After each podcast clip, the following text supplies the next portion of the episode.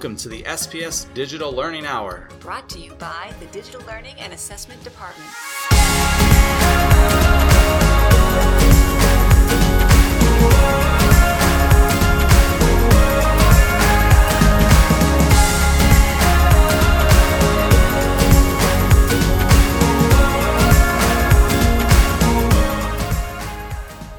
For joining us. I'm your host, Mike Thomas. And I'm Suzanne Sargis. We're bringing you the latest news in Springfield Public Schools in regards to technology, along with inspiring interviews from teachers who are using technology in the classroom. We'll also inform you of the latest updates, practices, and news as it pertains to our district. Whether you are new to using technology in the classroom or a seasoned vet, we are here to help. Coming up next, in case you missed it.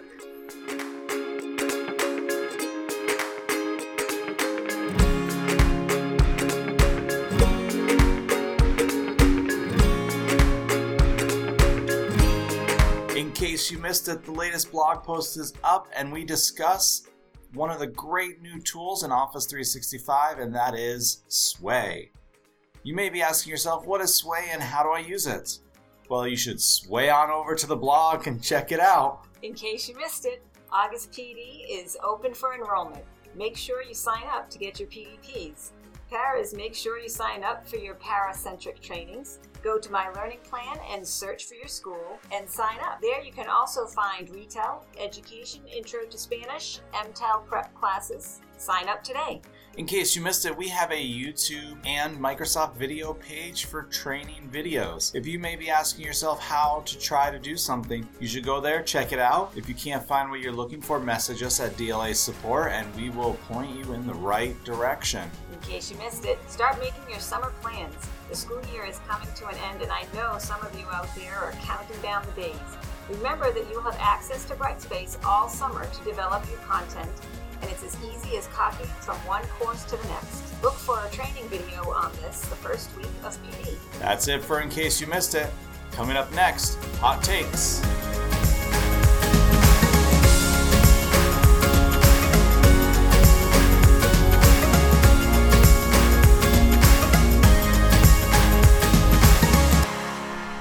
Welcome back. We are going to get into our hot takes this week, and my hot take, as I mentioned from our recap video, is all about design thinking in school, not design theory. So, what does this all mean? Design thinking is one of those buzzwords in education, just like growth mindset and grit, and just kind of some of those newer ideas in education that people are starting to explore more. And so I figured because a few podcasts back we talked about design thinking, but we didn't really explain it. So my thought this week was why not have an article or see what pops up that talks about design thinking? So, what I really liked about this article, Suzanne, is that it starts out telling you about some teachers going to a conference that talks about design thinking, being there, being wowed, but then walking away saying, I don't know how to do that. It's like there's no clear cut way. And so I thought that was one of the interesting things that, I mean, the article just jumps in right there. Right, I completely agree.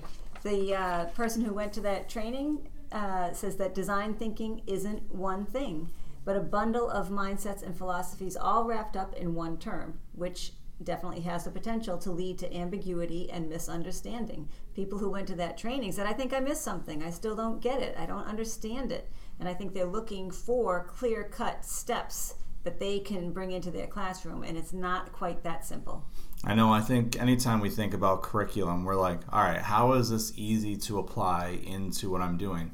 So when I taught fifth grade, I got my Envisions book, and I'm like, all right, so how do I apply this into what we're teaching? I look at the standards, I look at what curriculum I'm being given, and then I marry them together.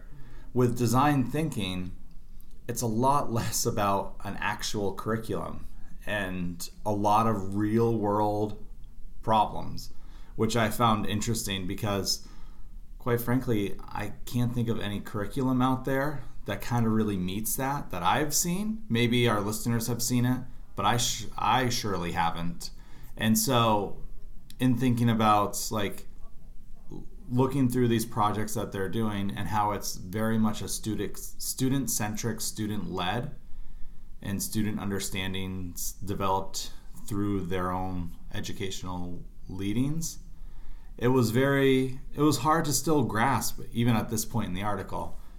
Right. I think, you know, as you said, it's not a separate curriculum and with everything that teachers have to do within the day, it's it's easier if it is very black and white and they're given steps okay we want you to do design thinking and that means you're going to do x y and z. But it's more of a mindset. And i think you're right i think there are probably a lot of teachers out there today who are doing this and they just don't know that they're doing it. So as we get into some more of the details of what design thinking really is i think it will start to make sense. So our the article which came out of the atlantic um, one of the things that they go through is the very first thing is design thinking starts with empathy, which I found very interesting. Um, so when designing anything meant to be used by another person, like that is like the start of design thinking is again I to me that goes back to like a real world problem like we have a problem with feeding people in the city what are you what are you going to do about it? So like you get that connection to where you feel something and i think this is where like skype in the classroom can help because you can skype with people all around the world and you can talk to them about the things that are going on over there and they can talk to you about the things going on over here. So you start to develop some empathy with that and then that could help lead into maybe the next part which is research but I know you want to. I see it in your eyes. You want to say something about the empathy part. Yes, I'm sitting here saying, "Don't go on, don't go on." I have something to say about empathy, and again, the, the terminology that we use in so many different contexts in education it can be so confusing. So, Mike, you you immediately understood when this author started talking about empathy, how it related to real world problems, and you have a much deeper understanding of design thinking uh, than I did before reading this article. So when I saw that word empathy, the first thing that comes to my mind is the very basic thinking of someone else before yourself, right? The, the basic definition of empathy. But then to bring that into the classroom, to me, I, I take that as how can I design my classroom so that it is uh, most effective for every learner in my classroom. So, whether I've got a child who is below grade level, above grade level, someone who has special needs, someone who may be autistic, absolutely everything I do in my teaching, I want to be empathetic. I want to say to myself, all right, what do I need to do differently so that that student learns as much as they possibly can in my classroom? Yeah, and I think with this first part, like they really they really drive home this idea about being able to help somebody. Um, with the example that they give, in the case of an urban design project, for example, students just can't design a pretty building. They must think about the needs of the people who will live there, as well as the available resources, budget, and impact that the building will have on the surrounding landscape. The design thinking philosophy requires designers to put his or her ego aside and to meet the unmet needs, both rational and emotional, of the user. And so, to me, it's very much a thinking about something bigger than yourself. And I know that teaching fifth grade, like I had a hard time getting the students to be thinking about others outside of themselves because their world was very narrow into I live in Springfield, this is what matters to me, and not thinking about anything else. Mm-hmm. Yes, they have to really um, challenge themselves to think about not just what's rational, but what's emotional, and to balance the two. And for the teachers, to put that ego aside uh, can sometimes be a challenge as well. With everything that is demanded of teachers, teachers always want to do, in my opinion, they want to do their best and they they want to perfect everything that they're trying to deliver. But the bottom line is are your students learning? Are, do your students get it? So it's not all about the teacher, it's whether or not the students understand what you're trying to teach them. So you may think that you're you're teaching this content by the pacing guide and by the lesson plans, by the curriculum, everything is just as it's supposed to be on paper, but you have to step back and ask yourself, okay, I'm doing all of this. Did my students get it? And if not, then you have to say, all right, let me twist everything around, switch my thinking, deliver it differently so that my students understand it.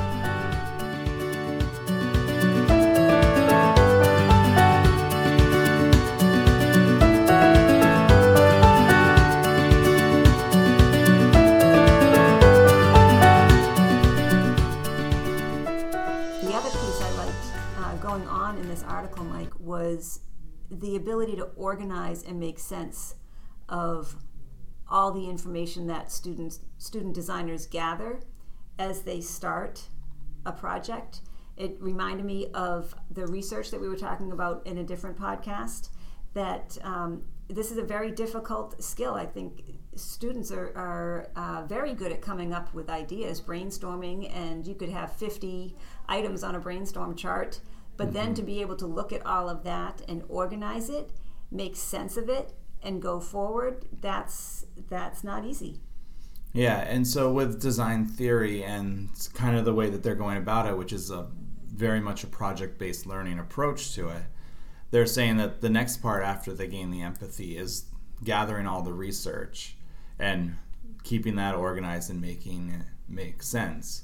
And so I think one thought about like how this would have been very applicable to Springfield is for those of you who don't know, you probably do, but downtown right along 91 there's been construction for a couple of years now and they're about a year or two away and they're building a casino.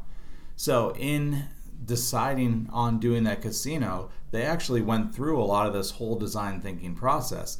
They first we're trying to figure i don't know their empathy part i'm not going to speak to it but i'm just going to take a guess that they were trying to figure out how to bring jobs to the area and so then they did their research and then the companies came in and they looked at all the surrounding areas, the effects that it would have, the simple fact that not only did Springfield have to sign off on the casino, but all the surrounding towns had to too. And so they had to put all this research together, which probably took them a long time. They probably had it for a while. And so, like, um, that's just part of like a planning project so this design theory is you gather all this research you keep it organized and you figure out how to help all of the people there in that spot Right. And Mike, do you think that in your example of um, the project that you just mentioned on 91, uh, do you think they got it the first time through? Their first, their first draft of that entire project, their first proposal to all the surrounding towns, did they write it up and succeed first time? I would imagine they didn't. I'll, although I will admit I don't follow the news very closely. so I would imagine it probably went through a bunch of iterations. There was probably a bunch of town meetings to hear the needs of the people. So they had to have done a lot of research, um, which allowed them to generate ideas. Because I think one of the things that I do remember from the past year was that people were upset that it was going to be X height and not Y height and they had promised that it was going to be Y height. And um, so, with, and this comes into the third part, which is to generate ideas after you do your research and then get up prototypes. They had to come up with what they thought the building would look like. And so that went through a bunch of iterations. And then, even that there was changes there. So, was this easy to get through? Probably not. Are they still fighting battles? Probably that we don't even know. Right, and I think everyone who was involved in that project, you know, there might have been people that that put a plan together and presented it, and inside they're thinking this is perfect, this is going to go straight through, and it didn't. Mm-hmm. They had to be comfortable, as this article uh, says, they need to be comfortable with failure. Put a plan together, generate ideas, do the best you can, but be okay if it fails and you have to again empathize with everyone involved listen to them generate more ideas sift through it organize it and try again that that piece about being comfortable with failure, I think, is very valuable, no matter what your job is. And it's very hard to teach. Yes. I don't know about the older grades because I never taught the older grades, but I know when I taught fifth grade, if students didn't do something right the first time, there was like an immediate shutdown of I did it right, you're doing it wrong. like they would tell me I'm doing it wrong. I am looking at not only my work that went along to, as the example, but I'm also taking the teacher book. I'm thinking of math in this particular instance, where the math book has the work all done out. I have the work all done out a separate way and both of us got the same answer but the student got something different and they're like you're wrong and i'm right and that's it. Which is a hard thing to kind of break through that. It's like it's okay to be wrong and it's okay to fail and then it's you have to be willing to even come back and try again. Exactly and the, the key piece too in that example that you just described is to have that discussion with the student of what process did they go through and why do they why are they convinced that they're right and mm-hmm. have them prove it.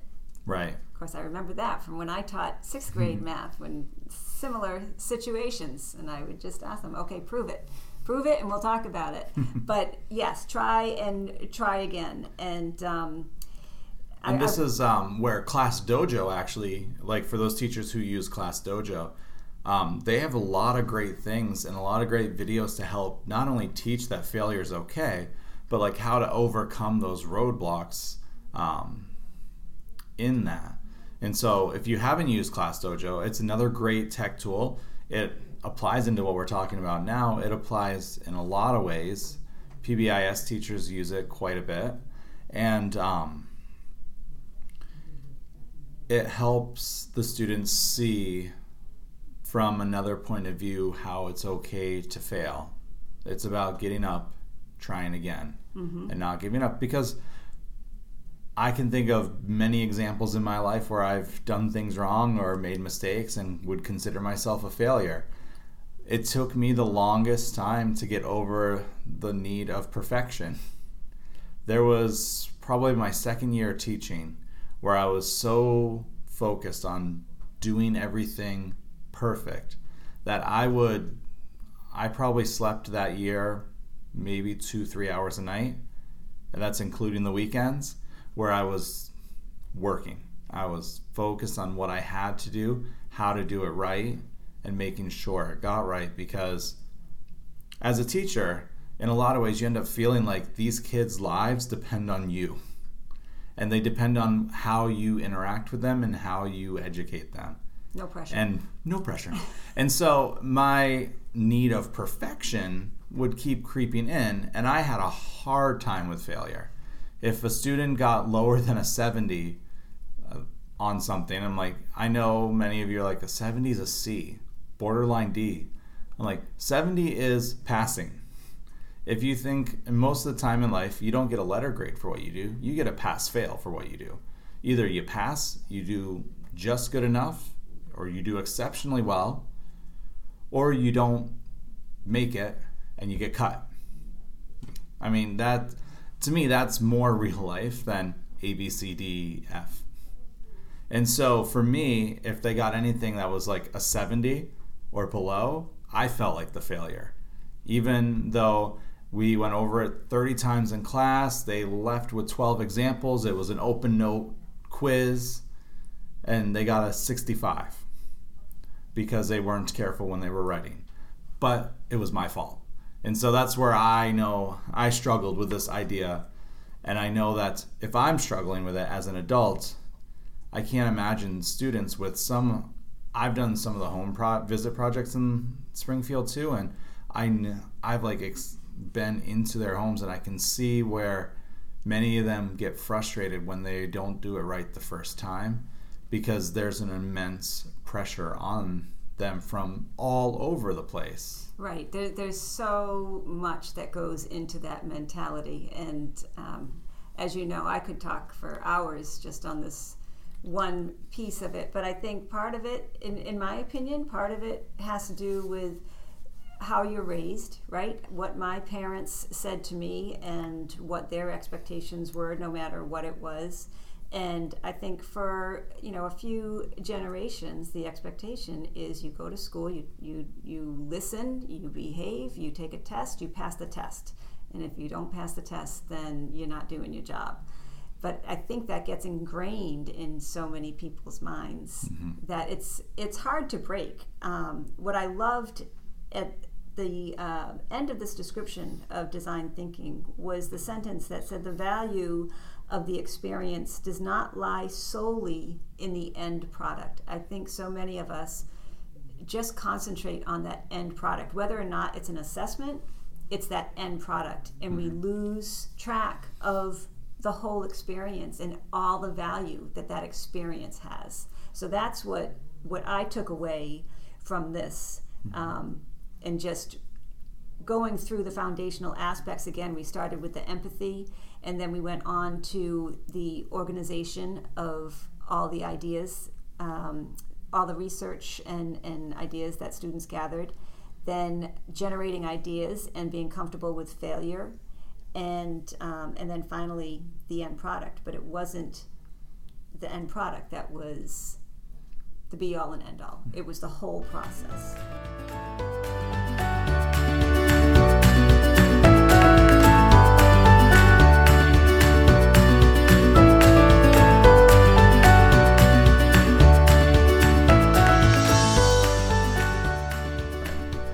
Also like that they don't focus on the end product being something you hand in to the teacher and yes. it never gets seen again. Right. Because how many of us have given out assignments where we've collected them, graded them, handed them back, and they end up in the trash at the end of the day? I can't think of how many times that has happened. And you're like, but I wanted you to read it. I wanted you to make it better.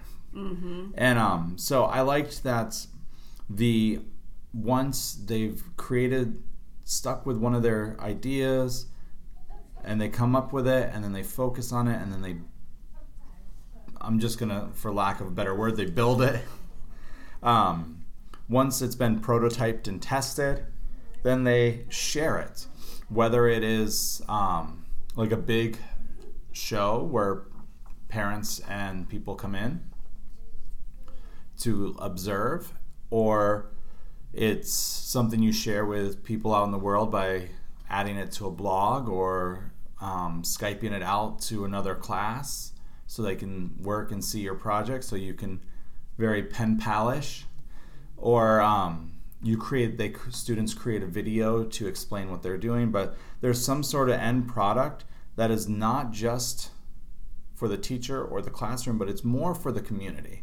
And again that comes back to like how this design thinking philosophy is really like a way to go about project based learning. And I love, love, love the example they use from Apollo 13. Um, if you haven't seen the movie, it's fantastic. Totally going to ruin it for you now. So, spoiler alert, even though the movie came out in like the 1990s somethings, we're not going to look it up right now, but you can look it up and message us, leave us a little comment saying you got that wrong. It was 2001, but it's probably not. It's probably 19 like 96 or seven. I don't know. It came around the same time Twister did. Um, but anyways, they talk about how like this whole design theory is like put to the test in Apollo 13 because the spaceship has a problem out in space. They're not going to be able to get home. They have one person in their engineer team is behind looking at everything that's available on the spaceship and then trying to come up with a solution essentially to put a circle into a square peg and how to do that so it allows them to get home. And I mean, I love the movie. I'm, I'm a sucker for those kind of movies. Um, but they had to go through this idea of understanding the needs and the resources of the astronauts, organizing everything, working together to develop and prototype many ideas. Because I remember very clearly that they thought they had it at one, and then something moved and it fell apart, and they there I think there was a bunch of cursing at that point, and then they got up and they tried again. And even though the solution was not pretty, a lot of duct tape was used, uh, but it was creative and effective, and it saved their lives, which is like design theory in a nutshell Exactly. And the key word that you used there was creative. I mean, who would think that astronauts were creative people, right? You, you hear the word astronaut, and I don't really think of creative people. I think of, of mathematical, scientific, um, pretty much geeky kind of people, which probably isn't true, right? But they they had to be creative out of necessity, and they did it, which means it's not impossible. People can be creative no matter Mm-hmm. what their uh, stereotypical um, strengths are. You may think that a student is so strong in math and has no creativity, but I bet you're wrong. Which reminds me of the podcast we did a couple weeks ago with um, girls in coding, and how even though you may think someone is very creative, they can also be an awesome computer programmer. That is true. Um, so at this point, this is about halfway through the article for those of you who are interested in knowing.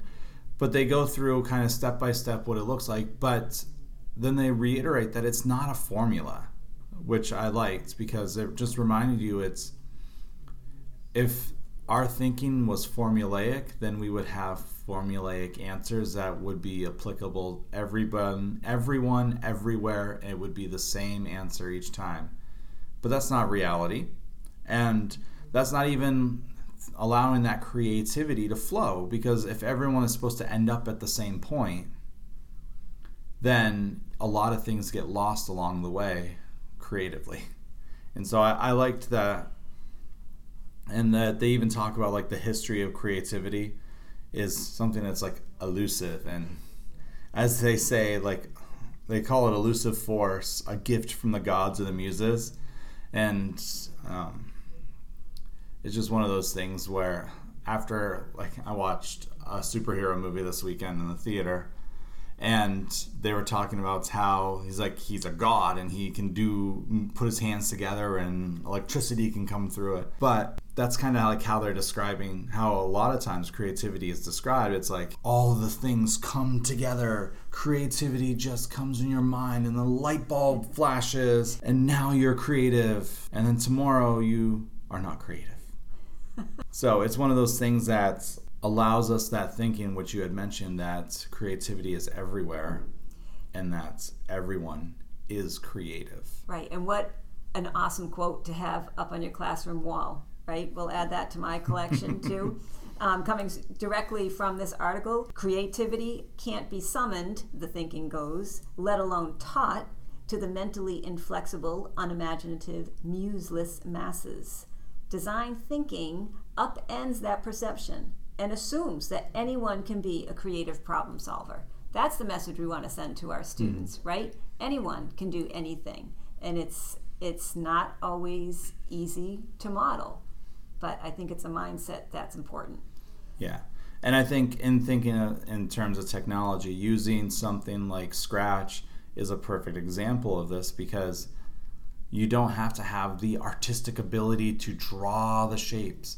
You don't have to what we consider create uh, what society in general considers creative, the drawing, the acting, the singing. A computer programmer is creative because they are creating something out of nothing, really, other than a bunch of ones and zeros for those of us who can get really technical on it.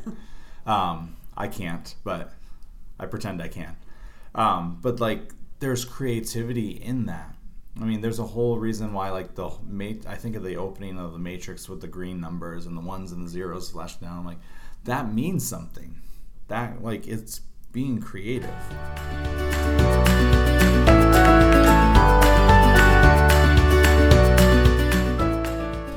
Right. I think technology today allows so many people to be to use their creativity in ways that were never possible 30 years ago, and it's um, it's amazing. I think there's so much more that is coming in the next few years. Uh, I do feel older and older as I think about it. But you know, as we talked about um, in the last podcast or a previous podcast about the the reach of technology and how out of the billions of people on this planet, the majority of people with technology are concentrated in North America and Europe. So imagine what is possible if that reach expands and all these people across the world can show us how creative they are. Yeah, I mean it. It will definitely change society once we reach that point. To kind of finish wrapping up this article, um, one of the things I like is that they talked about like at its best, design thinking incorporates proven effective teaching techniques such as self-directed inquiry, collaborative problem solving, and dovetails nicely with social emotional learning curricula that emphasizes interpersonal skills such as collaboration and empathy and the end result is often something tangible, as like a model city, a robot, or a better mousetrap, or whatever your project happened to be. But then it could, at its worst, be just a checklist of things that you're trying to accomplish, which is where a lot of people tend to fall. And the article even mentions that with um, mind, growth mindset, and also Angela Duckworth and her research on like what makes people successful and her thoughts on grit and how that's when we reduce these huge concepts down to a checklist we miss out on it Right, and, and a thought that I've had um, off and on throughout our conversation, and I've just forgotten to, to add it in, is that I do think that many of our teachers are currently using design thinking and they're just not aware of it. I mean, just think of a variety of situations in a classroom or in a school where they need to have a discussion with their students because there's a problem, whatever it is. Mm-hmm. And as a class, they brainstorm ideas of how to handle it, how to fix it. So they're doing it, they just don't know it.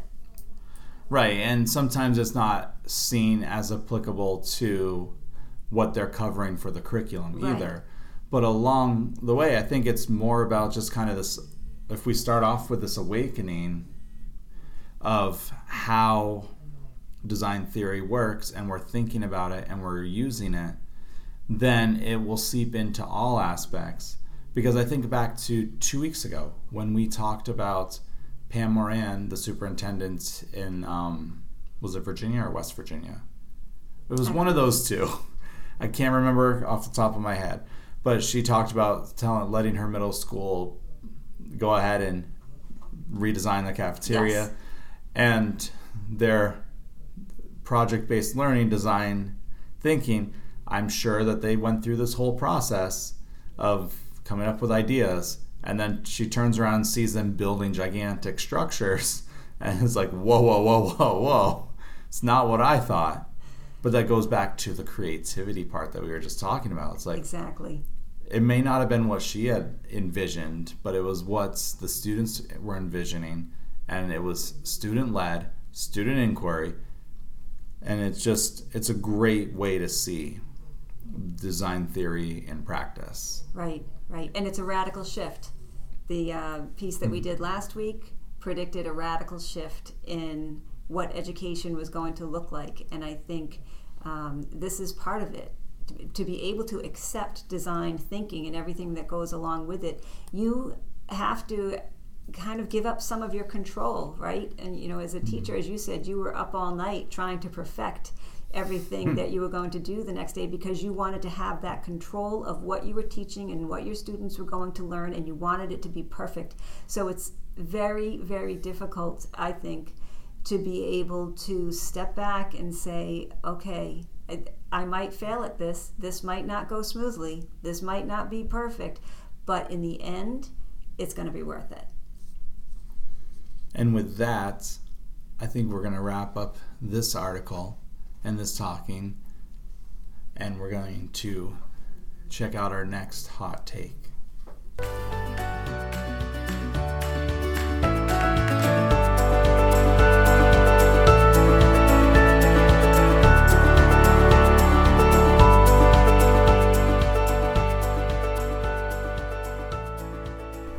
Okay, my hot take this week is an article I found on 36 educational podcasts to energize your teaching. Oh my gosh, you found a list? I found a list and I know you like lists, so I thought boy. Mike is going to love my hot take this week. I did. 36 is a lot, I know. It's, so I narrowed it down to, to my top 10 among these 36. Good, because if we talked about 36 uh, and we were trying to be like, we're going to do one a minute, that's over half the podcast. Right, and I don't think people want to listen to me that long. but what I loved about it is, you know, as you mentioned in, in uh, previous podcast, uh, I was not extremely familiar with podcasts up until we started this one. And so when I found this list, I thought this is this is great. We can now tell our listeners not only to listen to us. Please listen to us. like us, like us, like us. Give us some good reviews on iTunes. We don't have any yet. but we can also inform them about uh, several other podcasts that are available to them. I know you and I, as we have our conversations, I mentioned this too, I get energized just with our conversations on a weekly basis. And I think teachers get energized by talking to their peers, by listening to their peers, by getting new ideas from other people in their profession. So I thought they would appreciate uh, some of these podcasts that I found.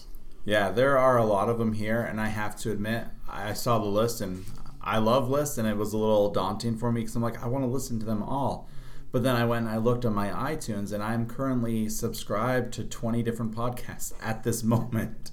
I'm like, I don't know if I can add more. I don't know if my brain will explode. So I'm interested to hear what you took away as the top ones. Okay, great. So uh, one of the top ones that I chose is only 10 minutes long and that jumped out at me because time is so precious mm-hmm. for everybody. I don't know how you find the time to read as much as you do and to listen to as many podcasts as you do, but no sleep. I no sleep.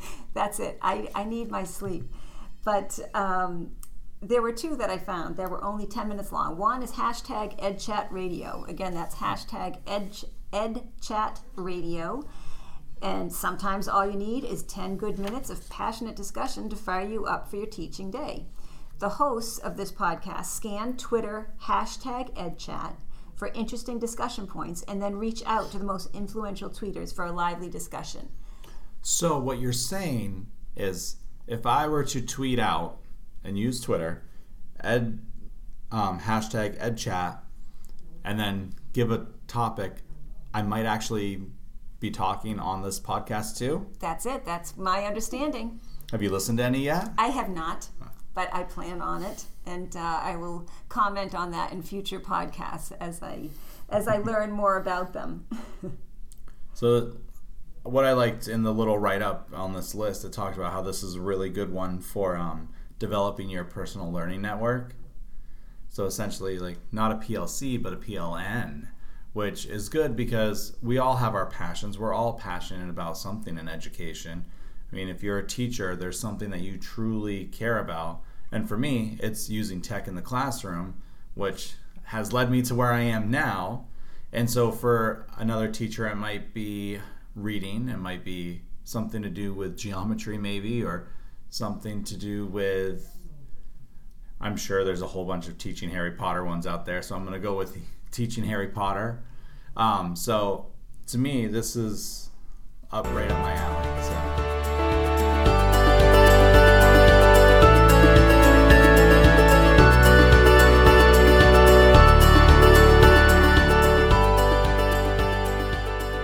Right, and I'm learning again. I'm I'm a few steps behind Mike when it comes to being up on, on everything technology related. But my husband is always right up there with the latest trends. And he's constantly looking at Twitter and gaining um, people for his personal learning network. Like you said, Mike, he has his interests and hobbies and things that he wants to find out more about.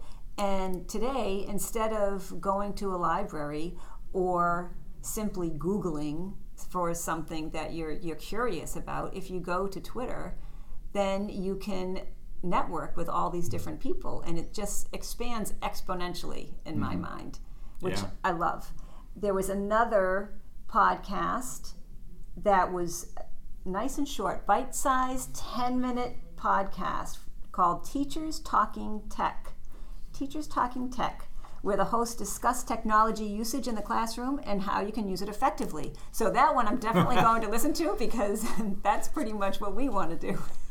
Except for we don't talk for 10 minutes. so let us know if you listen to either of those and what you like about them or any any um, tips you have for us. And we are, are open to modification of this podcast if it seems that that is the way people want us to go. Yeah, see what season two brings because season one's coming to an end very soon. We mentioned that in the podcast that the school year is coming to an end, and that's when the season comes to an end. Oh, so sad. Another podcast I was uh, interested in was for principals. There are actually two on this list for principals. We talk so much about teachers, and I don't want people to think that we do not think about a principal's job. So, one of these is called Principally Speaking, and this looks at ways principals can inspire creativity in their teaching staff. The other one is called Transformative principal. So, it's not just teachers who, speak, who seek inspiration, it's principals too. So that here they can listen to, to hear coverage of the latest school management approaches as well as how leaders are transforming their schools. Yeah, that one was sounded interesting to me because it's not only just a person talking or two people talking, but they actually go out and they interview principals who are making these kind of changes, the things that we're talking about mm-hmm. that we would love to see and that we know that many of you guys are doing. So that's where that that one's appealing because it's like, oh, I wonder which principal they're talking to now. Oh, I wonder what they're doing out in Texas or Alaska or Florida or I don't know why I just picked like three of the biggest states. California, I had to throw that one in there now. There you go. Exactly. I know some of the podcasts that I do listen to are interviews of other people that are very inspiring to me. I will say, as I was looking through your list, and I know that you've got your top 10, there was actually two of them that I had already been listening to before you sent oh, this list to me, and one of them was the Cult of Pedagogy. Perfect. Um, was, was, that on your list at all? It's not on my oh, top ten. Not in your top ten. That's no. all right. You just haven't listened to it yet. Right. So, what um, ranges all sorts of things from EdTech. I think the last one I listened to was on how to reach ELLs in your classroom which I thought it was very interesting, and it's all about the pedagogy of education, which is vast and wide at the moment. So that was one of them, and then EdSurge podcast from EdTech, which is a magazine. Um, and so they kind of do many of the things that we do, but on a grander scale, because our focus is this district. We care solely about the Springfield School District and how to help you guys. And so Ed Surge podcast kind of looks at the the ow, that was I hope that didn't pop through because my L my arm just popped. Um, but it looks at like the entirety of the country and education and technology and tips and different ed tech debates and just as basically like it's a podcast version of the magazine. Oh, that sounds so. great. I'm definitely going to have to check that one out. When you mentioned the uh, one about the ELL mm-hmm. learners, do you listen to the IDRA Class Notes podcast? I have not, but after reading the little definition, I thought it was interesting. Yes, definitely. So I'll read that to you. It's put out by the Intercultural Developmental Research Association, and each episode delves into the most pressing issues facing U.S. educators and students today and proposes strategies for fixing them. I love that part, that they're not just discussing them, they're actually proposing strategies to fix them, which is always the more difficult piece. And there's a particular focus on serving minority students and English language learners. Hmm. So I'll definitely check that one out. I'll let you know yeah. what I find.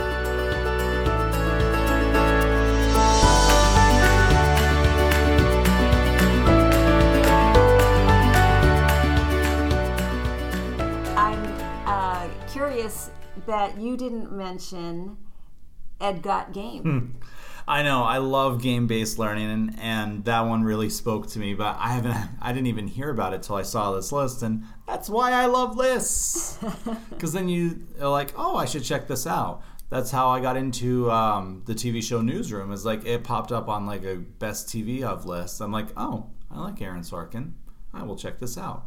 And then the opening was like, oh my gosh, I gotta watch this. So I'm hoping that because I I feel that way about game based learning in the classroom, that this that podcast will speak to me. I actually have downloaded it and added it to my list of 20. So we will see. Excellent. For those of you who are interested in that, that's Ed Got Game for that podcast.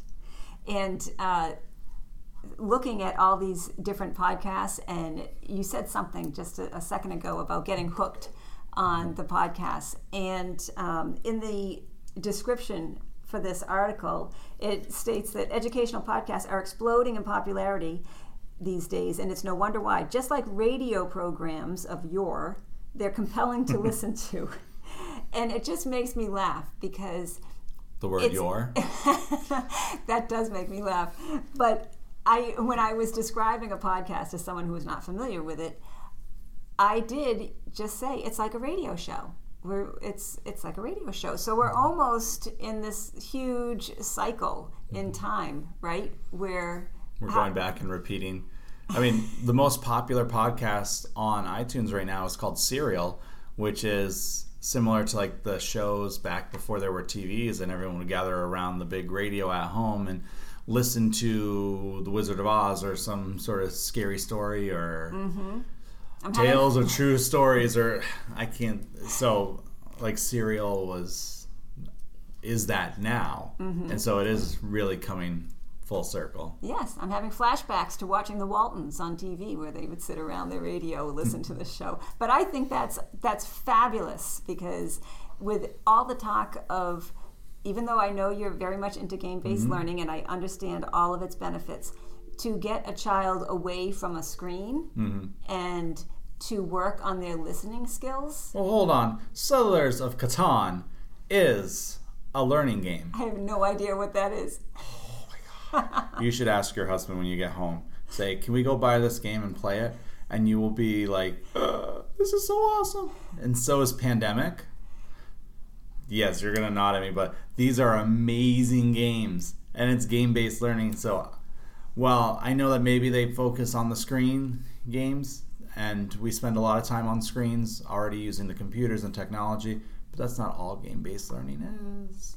I, I understand. Mm-hmm. I'm not I'm not putting game based learning game based learning down at all. I really am not. I am I am solely encouraging the improvement of listening skills. Which again, as I always say, everything that we talk about intertwines to a past podcast where we were talking about the ability to hear what your peers are saying and to be present in that conversation. So it, it all comes back. I remember playing the Oregon Trail, not just the computer version, but we had a dice version um, where we had the. I don't know if the teachers created it or if it was based on something else, um, where we had different tasks for our day, and our the day we were in, like our whole trip took over a month, um, with multiple rolling to go how far, many miles. You have to make decisions about who you're going to let die from dysentery and who's going to freeze to death because they decided to leave in July, which is a big no no. So I love game based learning. which actually ties in very nicely to engaging your students in their learning, right? You were very mm-hmm. engaged, obviously, in that Oregon Trail I clearly remember it from fifth grade. So to this day. So there's another podcast available called, and I'm not sure how to pronounce this, it could be Hooked or it could be Hook Ed. Captivating Students, where they explore ways to engage your students and invites educators to spill their most creative secrets for fostering memorable learning experiences. So maybe your Oregon Trail mm-hmm, mm-hmm. is mentioned in that podcast. or even I think sixth grade we were studying the Greeks and the Romans, and we all got to be our own Greek and Roman town, and we had to make decisions. And of course, me and my friends, we got to my friends and I, I should say. Let me correct my English there. My friends and I, we chose to be Sparta before we knew anything about Sparta. And then we were super psyched because we were also on all the sports teams, and it's like we were basically doing 300 around the school. So, and that again was game based learning throughout history, and all the math was brought in, everything was brought in. So, I love game based learning. Maybe we'll do a whole podcast on that sometime. I, I foresee that. I definitely do because I think there's a lot of misconceptions as mm. to what game based learning is, and it does have a lot of value.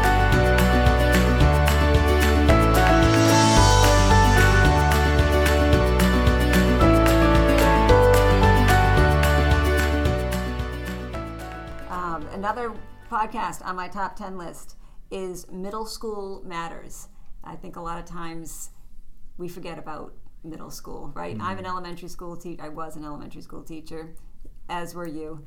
And high school gets a lot of attention with students doing fabulous things, you know, most notably just before they graduate and getting out into the real world. Uh, so middle school is a special place. Uh, my husband uh, is very, very strong with that age group. Mm-hmm. Can't say that I am, but I admire people who are. This is the place to go to to bond over what it's like teaching this age group, to exchange tips and to gather relevant news. It's equal parts shop talk, shop talk, and hanging out. Again, that's middle school matters. So that's another PLN right there. Exactly. Which again, for those of you who are like, why do I need a PLN? I've got a PLC. Seeds, seeds, seeds. I'm just going to say that a few times because these things you can learn from them. You can put it into your seeds as steps that you're taking to improve your teaching.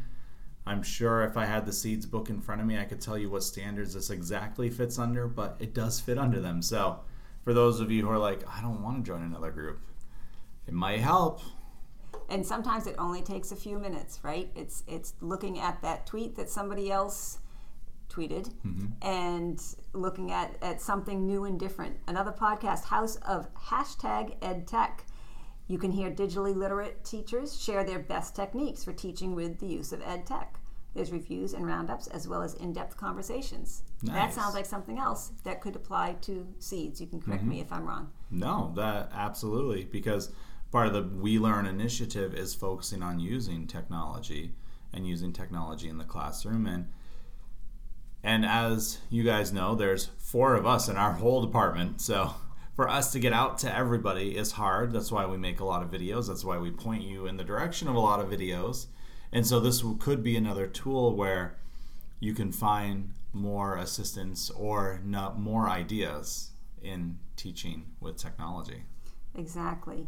And if you're sitting there thinking, okay, I just heard eight different podcasts, I don't have time to brush my teeth, never mind listen to a podcast. The next podcast I'm going to tell you about is the one for you. It's called Tweet Ed, and the hosts of this podcast do all the work for you. They comb through Twitter to locate the week's most passionate, engaging, and relevant discussion happening amongst educators right now. So check that one out, and they'll save you a lot of time.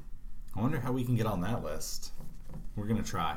I'm gonna try. I'm gonna make that my mission this summer to get onto the ed, the tweet ed list so that we're talked about, and then I could turn around and toss it up onto Brightspace, being like, "Hey, this is a, this is our district being talked about in a positive way Awesome. using technology." Love it, love it. And uh, as I hope I say frequently, I know we have many, many talented teachers in this district. And I know from experience many people who have fabulous ideas and uh, have thoughts of being an entrepreneur. So there is a podcast called Edupreneur Podcast for teachers with great ideas for product or new approach to pedagogy. You can hear interviews with edupreneurs who are passionate teachers pursuing entrepreneurial endeavors within and outside the classroom. Yeah, I mean, teachers teaching teachers. Love it.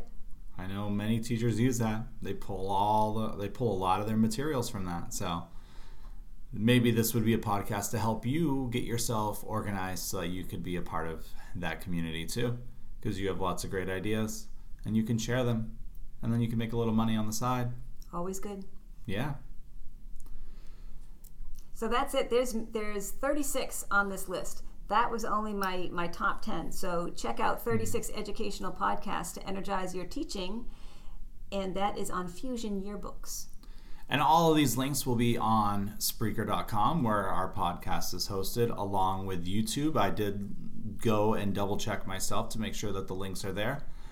They're not clickable, but you can copy the URL and paste it into your whatever browser you choose to use.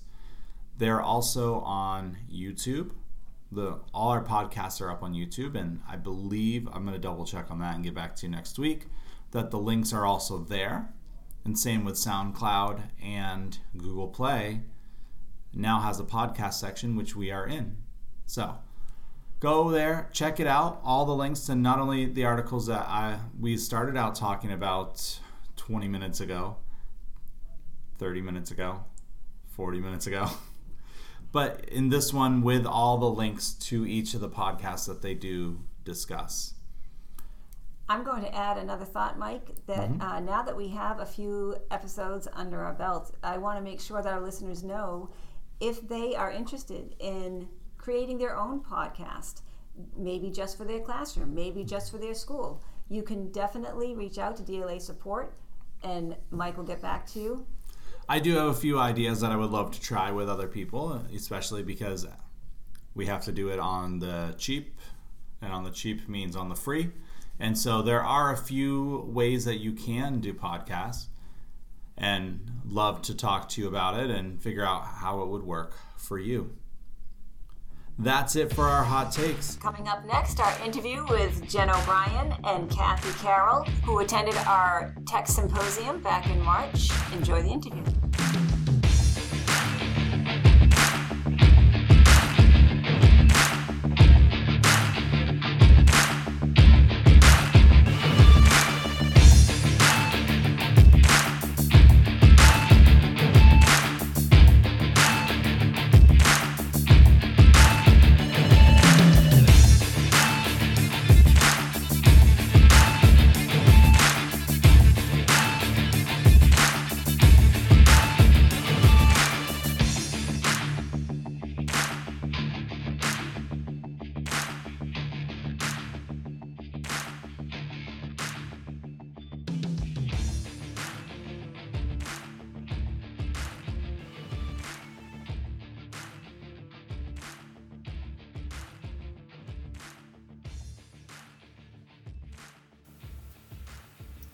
Name is Jenny O'Brien. I'm the writing coach at Indian Orchard, and I attended the Ask the Right Question um, session, the MCAS 2.0, and Office 365 as well.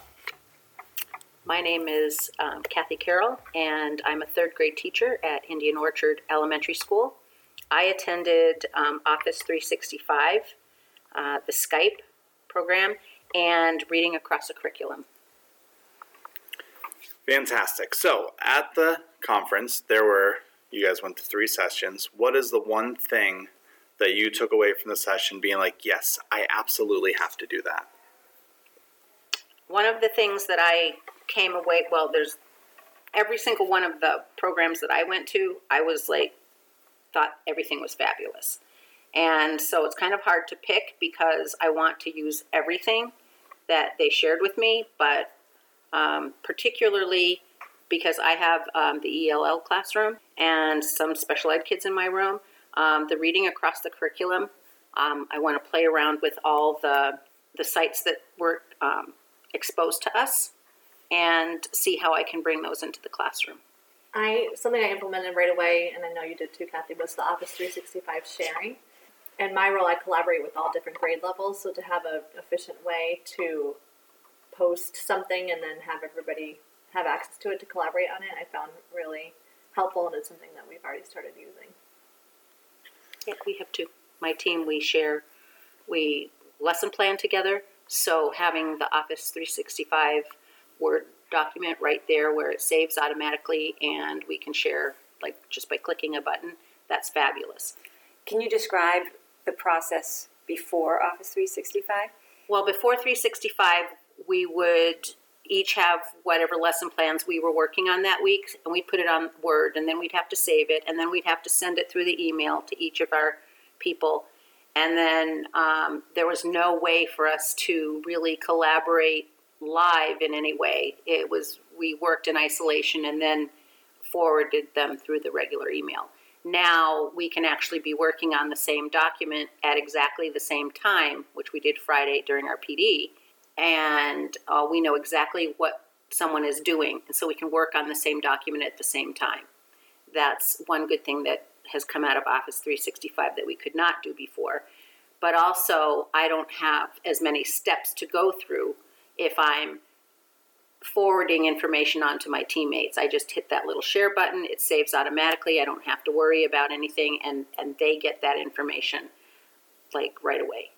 Was it difficult for the teachers to understand how to use the document that you had shared, how to access it? And Um, not really. I mean, they had questions about it, but once we figured it out, it was a very minor glitch, I guess you would say, of how to how do we find this? How do we get access to it? And we looked in a couple of places, and bingo, there it was. So it was really easy for us to learn. A lot easier than it was for us to learn Google Docs, which we've tried. So they're enthusiastic about it. Yeah, we're very happy. We've we've used it since we went to the symposium, and um, the girls are really happy. The ladies, whatever you want to call them. Yeah, I was just gonna add on. I'm. I think a, a common theme is resistance to trying some of this new stuff. So some teams you see they love it, they grasp onto it right away, and then I'm on another team where we're working on a document over several months, and the way we're doing it is we color coded our names, and we all have a color that we write in. So then when I work on it, any changes I make, I color in my color, and then I send it back, and then it's done like that. So it's so much less efficient than the new way. So I'm trying to get the team there. So Because we our names are color coded on the Office 365 Word document. so we create like almost like a key. Oh, So like if I was purple, any change I made has to be purple, and then I just send it back through email. Does oh, that make sense? yeah. And then those change, yeah. So every time you're switching, there's that's a lot of documents to be. Yes, especially if they come in like multiple times. If, if you and I sent them in at the same time, then somebody's gonna have to take our two changes and put them onto the.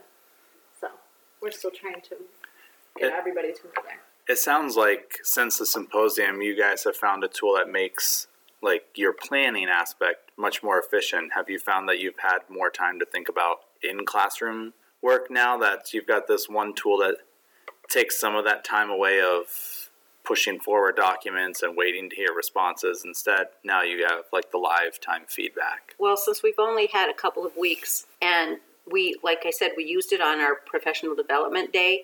I think that because we were using the Word document on 365, we actually accomplished more. I don't think we we accomplished more of our goal.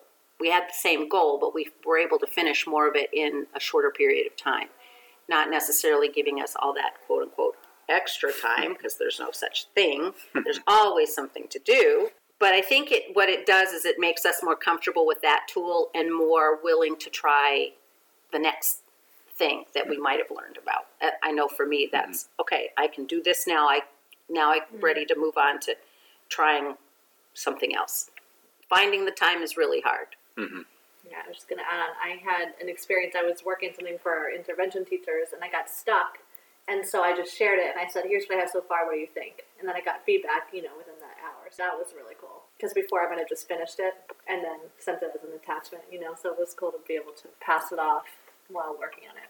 So this is more what you guys have done so far with the tools has been more on the teacher side of it. How do you see this tool now being implemented in the classroom, or is it something that can be implemented in your classroom? The Office 365. Yeah, we'll, we can start there. Well, I'm not very tech savvy, which is one of the reasons I took the symposium in the first place. I'm not sure.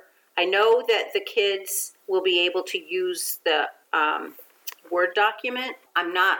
I'm not understanding yet how they would use it if I can do if I can see what they're doing at the moment that they're doing it. I'm not sure how all of that works, so I really don't know the answer to that question. I can't answer that question. The um, somehow I think I remember them saying that somehow it can go into Brightspace or something. Somehow it all connects, but I'm not. I need more training on how that all works. So that's like a next step for me. On I have a lot of questions and not enough answers. But you're comfortable with uh, editing the Word document. Mhm. And both of you seem confident enough that you could present that piece to others in your school, which you have, because now you're using it, correct? Right. Yeah, we've used it. I've used it in with my team, and um, so they're comfortable with it. And um, I know Jenny. We've used it with Jenny when we're working together in our uh, common planning time. I think that that's So we've spent a lot of time talking about Office 365. Um, now I know that wasn't the only one you guys went to, the only session. Um, anything with the other two sessions that you were really excited about? Um, I went to the Ask the Right Questions one, and it was the sequence of steps that you take for delivering a lesson that was embedding technology, which I thought was awesome. And so the teacher starts off with something on using technology. It could be a visual or a sound, even. They use like the sound of a tornado. And that kind of drives the whole beginning of the lesson. And from that prompt, the kids then have to come up with as many questions as they can, and they end up revising their questions and creating more higher order questions. And then at, once this all gets going, then the teacher introduces the concept of project based learning, where they have a choice of how they're going to present the information. So instead of doing it at the beginning and saying we're going to create a PowerPoint, it kind of the information they gather based on the questions that they're asking and creating that drives what technology piece should be used to present the information. So I thought that was really cool, um, and I just did I just included that in planning with a fifth grade team. Um, they're working on summarizing information from multiple sources, so I introduced this idea of project based learning, and she loved it, and she got really excited and kind of took it and ran with it. So I want to try that with all of our teams. one class that I one of the classes that I took that was the Skype one. I thought it was really interesting because we don't really get to go on field trips. Um, it's very expensive to go to, on a field trip, and anything that's really locally, um, there isn't anything really locally that third grade can do because in second grade they go down to the quadrangle, in fifth grade they go to Bonny's Islands. There's not a whole lot um, locally that we can go to, um, but um, there's places that we can Skype, and um, some of the Skype opportunities are actually live that she showed us, and then some of them are kind of like taped, sort of, so that you can go into them, but there's you're not interacting one on one, but you can see the museum and you can walk around the museum, and they have these like exhibits that you can see through the Skype, and um, you can visit different places in the country, um, and a lot of them are at no cost, and some of the people that they went to speak to they found you know they the teacher did some research and then she contacted the people and she asked them if they would mind doing you know you do some background work and stuff. Um, and some of the places had never done a skype before but they were very willing to do a skype. So it was new for them a, a, way to access kids across the country. Um, some of the skypes they've actually done in other countries. So it's a chance for people to, to realize that there's life outside of springfield and that there's a lot of things. So the kids can learn um, similar things from different people across the world or across the country, and then they can also learn about how how we're different or what. For example, they used a North Carolina Science Museum or something, and um, so they had a little video that they showed us that she had like did on her phone. She kind of videoed her own skyping thing. And we could see the kids actually interacting, and it was just kind of cool that the, the person in North Carolina was calling on, oh, the student in the red sweater, would you answer, you know, because that student was raising their hand or whatever. So it was pretty cool that they're having that one on one contact without actually being outside of the classroom and they get to learn about different things and see different things um, that we wouldn't get to do or see because of where we are or what we can do within the limits of our finances in Springfield. Yeah, it would be great to be able to go to Australia and go study the coral reef, but we don't have the money or the Right. time to really do that. or even going to Antarctica and being able to learn about penguins, for example, mm. you know, which kids love penguins. So we can't go to Antarctica, but we can Skype Antarctica because the scientists are down there and, and they do those kinds of things. Yeah, Skype in the classroom is a really awesome tool that I'm glad that we're seeing more and more out in the district now. Yeah, so that's one of the things that I want to try at least once before the end of the school year.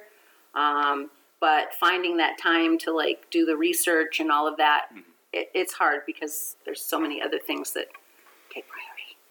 Have you thought about Skyping simply with another classroom in the building or another school? That was one of the suggestions that was brought up that we could Skype either in another classroom or um, the presenters even offered Skyping their classrooms in the district. Um, it's just a matter of the logistics of getting that all set up and when can I do it. We're in, you know, right now we're in MCAS, so that's something that like looks like that would be something that would be great to do after we're through the testing season. And, and be able to implement that and be a great way to end the year for the kids, I think. So you sound very enthusiastic for someone who described herself as afraid of technology. You seem to have jumped right in. I'm trying.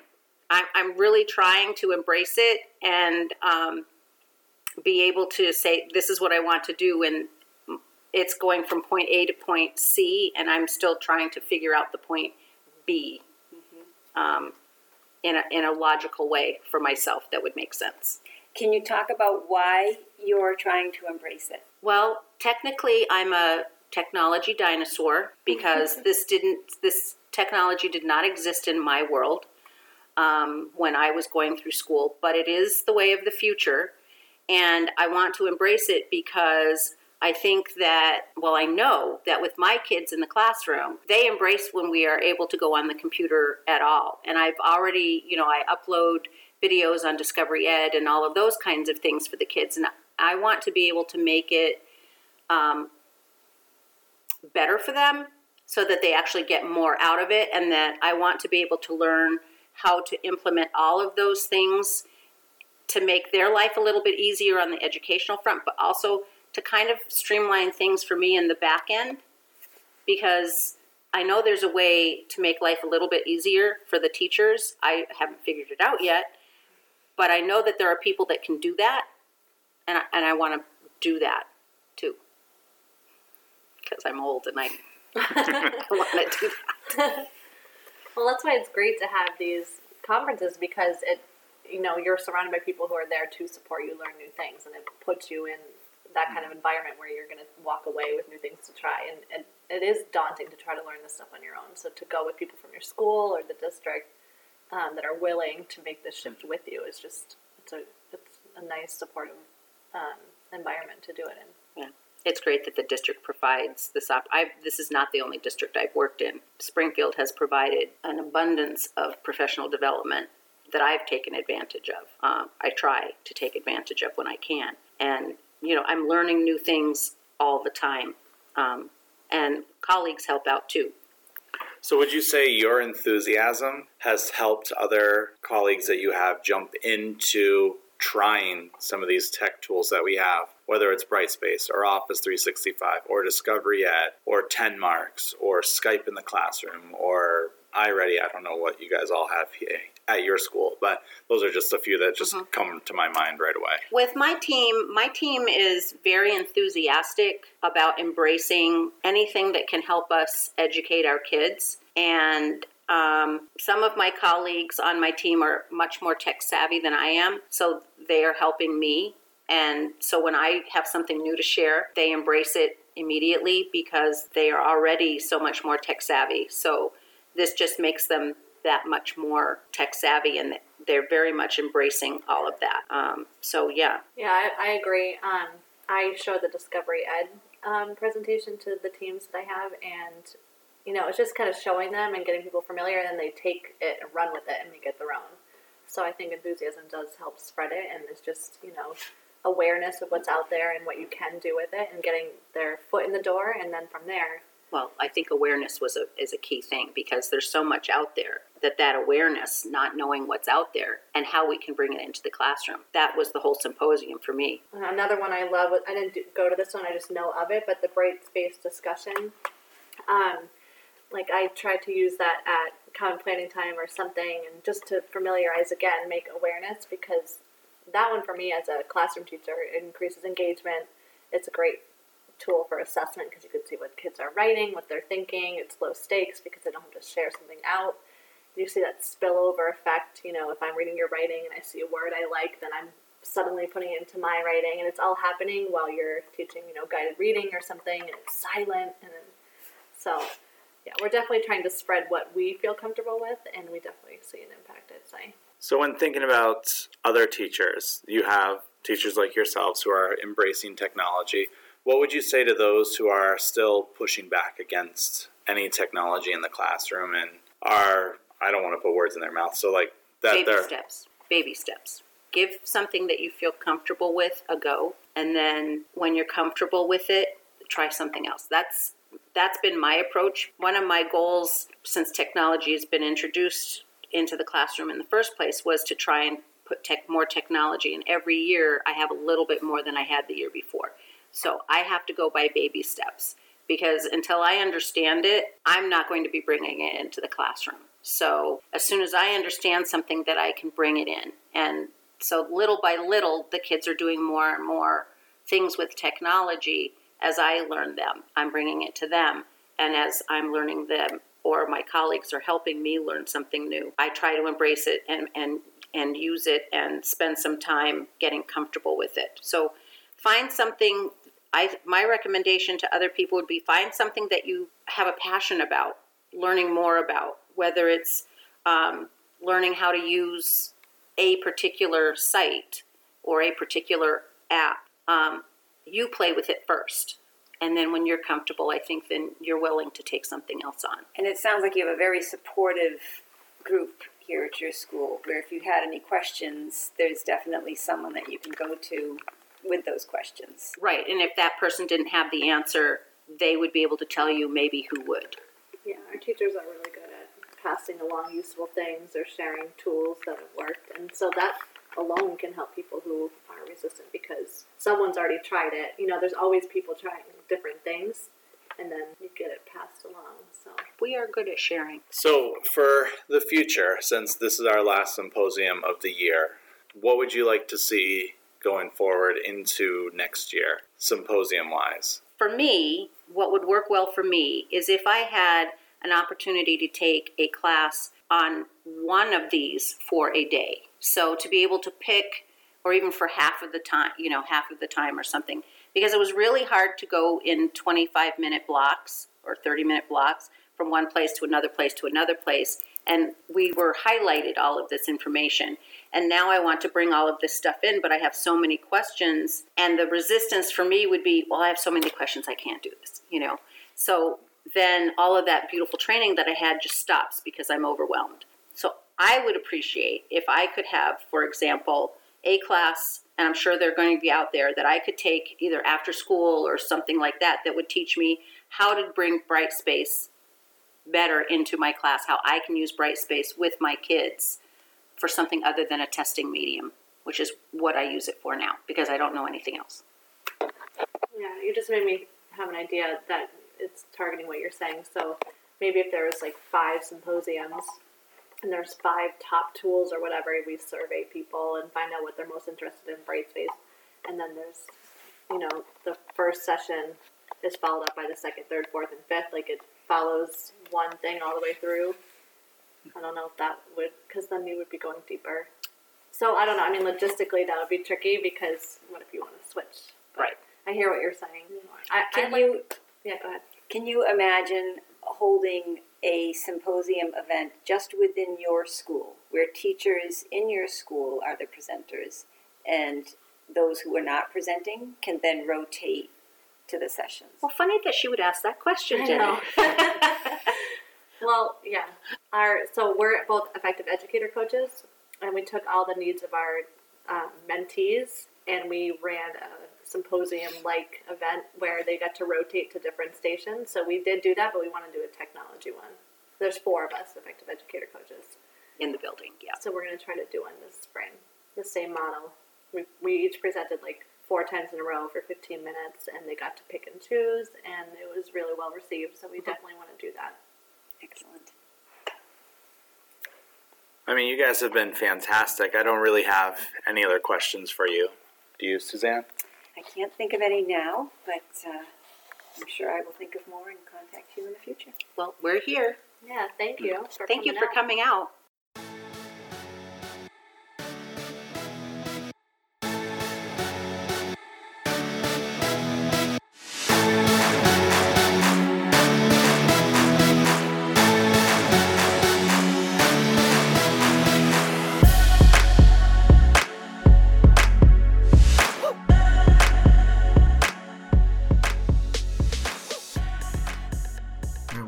Fascinating interview, and it was really great to hear from people who attended the conference, not just where a lot of our interviews have been, have been with people who presented at the conference. So it was really great to hear that, and that they actually took stuff away and were applying it, especially the Office 365 stuff. Right. And what I loved that Cathy said was that she's comfortable enough with this one tool that now she's willing to try something else, which is exactly what we want and the purpose behind why we do the podcast, why we do all our trainings, why we do the conference. Um, and that's really great. And so just hearing that from someone who admittedly was very not tech friendly, giving in and trying, not giving in, but like giving it a try. Embracing the way of the future were the words that she used. Perfect. Love it. Yes. So it was really great to hear that and how the their by being able to collaborate easier, it did take some time off of that planning time. So Right, but the symposium was well worth their time. They would definitely attend one in the future, and I'm sure with our help, uh, more schools will be holding their own tech symposiums, making it more convenient for teachers to attend and to share their fabulous knowledge with each other. Yeah, Uh, that would be that is one of our goals for next year. I think is trying to figure out how to do more conference like things. So I know that they mentioned in the interview that they're not opposed to that idea either. So I also like that they talked about Skype. Skype is a great tool. We've blogged about it. We've had we've had other people that we interview talk about it. It's really easy to try. It's one of those tools where it's like doing pen pals I'm sure those teachers who have been around long enough remember the days when you would like connect with another teacher in another state or another town in your state and you guys would communicate and this is something that I remember doing in school. We had pen pals. Right, we so we're to. talking pen pals, we're talking radio shows. it's still all coming back together. All coming back. I'm glad that we got to they got to share with you. I'm glad you got to hear with what they had to say about the conference. And hopefully it gives you hope for the future in using technology in the classroom.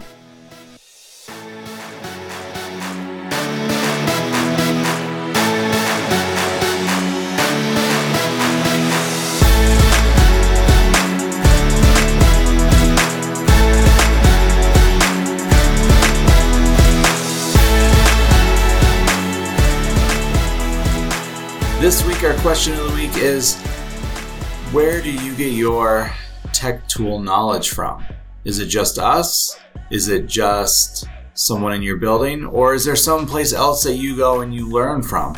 We'd love to hear about it because it may help us and it may help your colleagues. So leave us a message on Spreaker.com where the podcast is hosted. You can leave it right in the comments.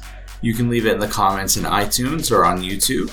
You could also message us directly at DLA support at springfieldpublicschools.com. We got a lot of nice feedback this past week about people who are enjoying what we're doing. There was nothing too specific, um, but we want to share with you that we are receiving information from you, from some of you who have enjoyed our podcast, and we hope that we can continue furthering your learning and your education. I'm Mike Thomas. And I'm Suzanne Zargis. And we'll see you next week.